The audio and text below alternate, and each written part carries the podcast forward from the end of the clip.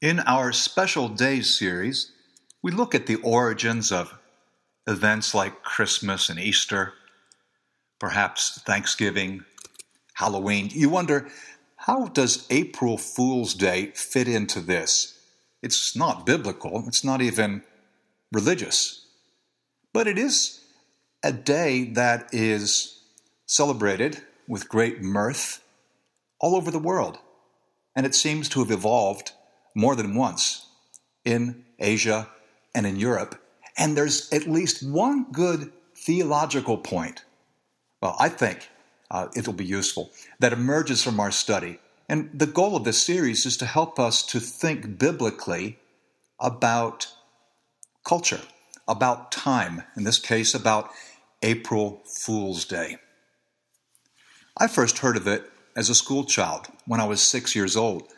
Now, I certainly was on the receiving end of all kinds of pranks, and I would admit I inflicted them on others as well. Now, what goes around comes around. In the Boy Scouts, and I was in the Scouts for five years, very committed to it, went all the way. Something that was uh, done to uh, the, you know, the, the novices was to send them to the next campsite. Now, I was part of Troop 15, Little Silver, New Jersey. And, and, the leaders, or those who've been around for a while, would say, Can you just go to the next campsite, ask that troop if they have a left handed smoke shifter? Think, a, a left handed smoke shifter? Why would it matter whether it's left handed or right handed? Say, Well, we just need a left handed smoke shifter. Okay, because you're, you're new and they're telling you to do it. So you go to the next campsite and they're in on it because it's a common it's a common ruse in the scouts. And so they said, We don't have it, but we, we, we suggest you go to the next site. They might have it. And eventually you just give up. You go from campsite to campsite, and there is none. Have you ever had people do that to you? Does it happen to you a lot?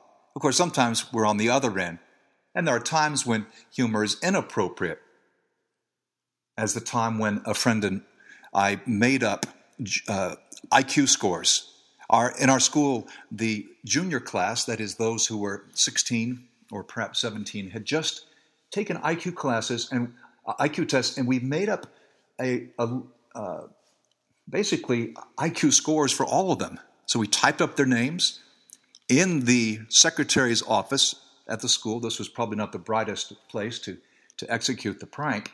We typed up the names, put the scores in, uh, some of them we made deliberately high or low, all just to have a laugh. And then we posted it um, in the notice board behind the glass just outside the principal's office. We got away with it for a little while. Of course, parents were phoning in. Some were just uh, horrified that their little boy or girl's uh, IQ score had been uh, posted publicly because we, we left a, quite a trail of, of clues, they figured out we were the, the, the guilty ones. We were brought into the principal's office, and he told me, One more prank, young man, like that, and you will be expelled. And he wasn't kidding. Well, what is it in us that, that makes us want to uh, trick and deceive? Why did the ancient Romans do this? Why did the the Europeans in the Middle Ages? Why the Indians? What's going on? And maybe, how easily would you be tricked? My wife is British. Not all customs in North America are found in Britain, but this one actually is. And I remember her telling me about the spaghetti harvest. And this actually was something aired on BBC in 1957, April 1st, 1957 and it was about the spaghetti harvest in Switzerland, which was coming in early, and it had um, f- footage of peasant women smiling, harvesting spaghetti from the trees. And the spaghetti all grew to the same length because they'd had a lot of time to cultivate it.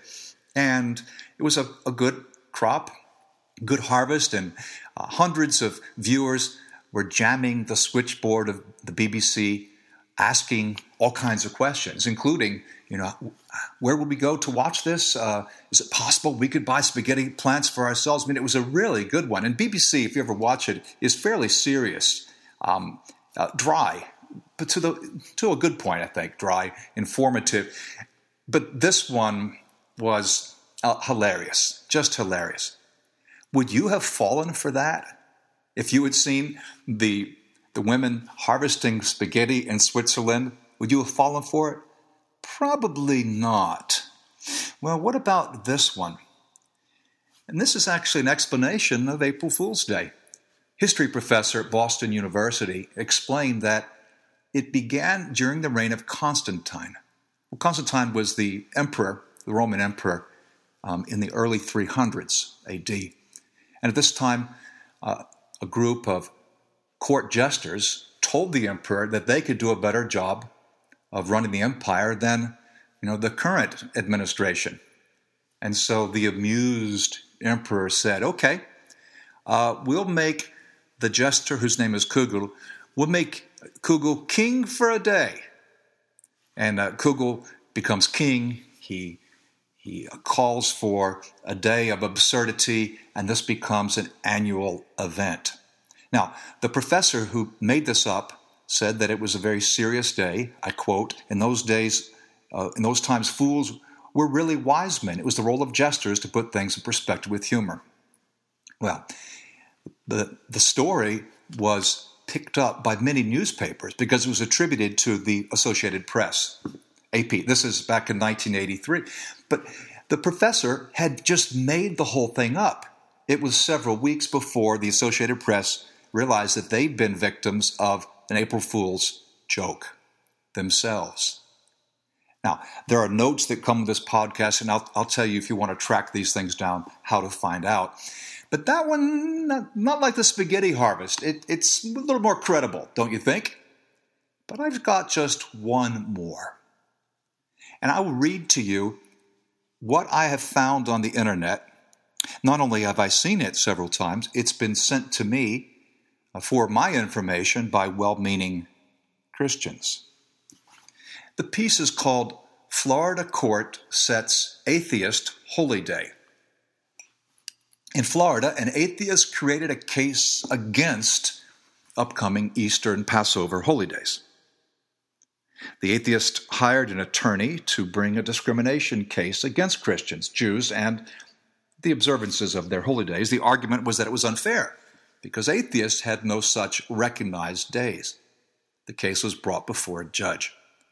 After listening to the passionate presentation by the lawyer, the judge banged his gavel, declaring, Case dismissed.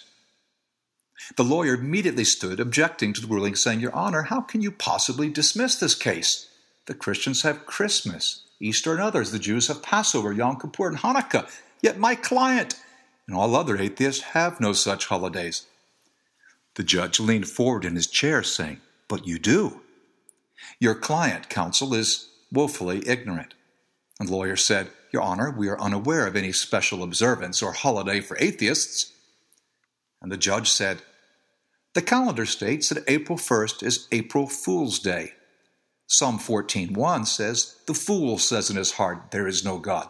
Thus, it is the opinion of this court that if your client says there is no God, then he is a fool. Therefore, April 1st is his day. Court is adjourned. Now, the problem with this is it's complete fiction. In fact, if it were true, the judge would be the one who's ignorant, because Psalm 14 is not about atheists, it's about the enemies of God, those who live as if there's no God. They're not necessarily unreligious. And even more than that, though I know many Christians have taken this seriously, uncritically receiving it uh, from, well, from public speakers or from the internet.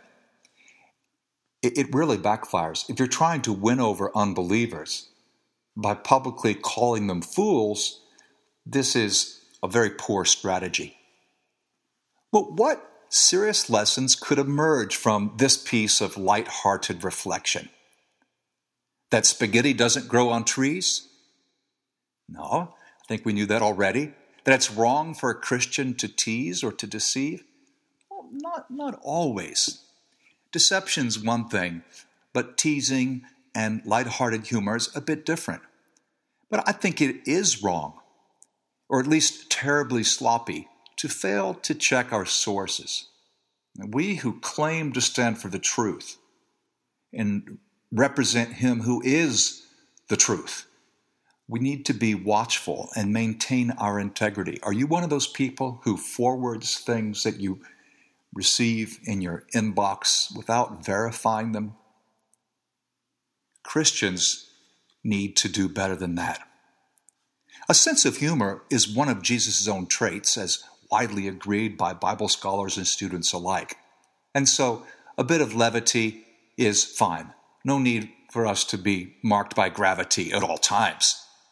But to be deceived or to uh, pass on deceptions to others without thinking it through, that is something that should never characterize a follower of Him who is the way, the truth, and the life. I hope you found this helpful. Thank you for listening.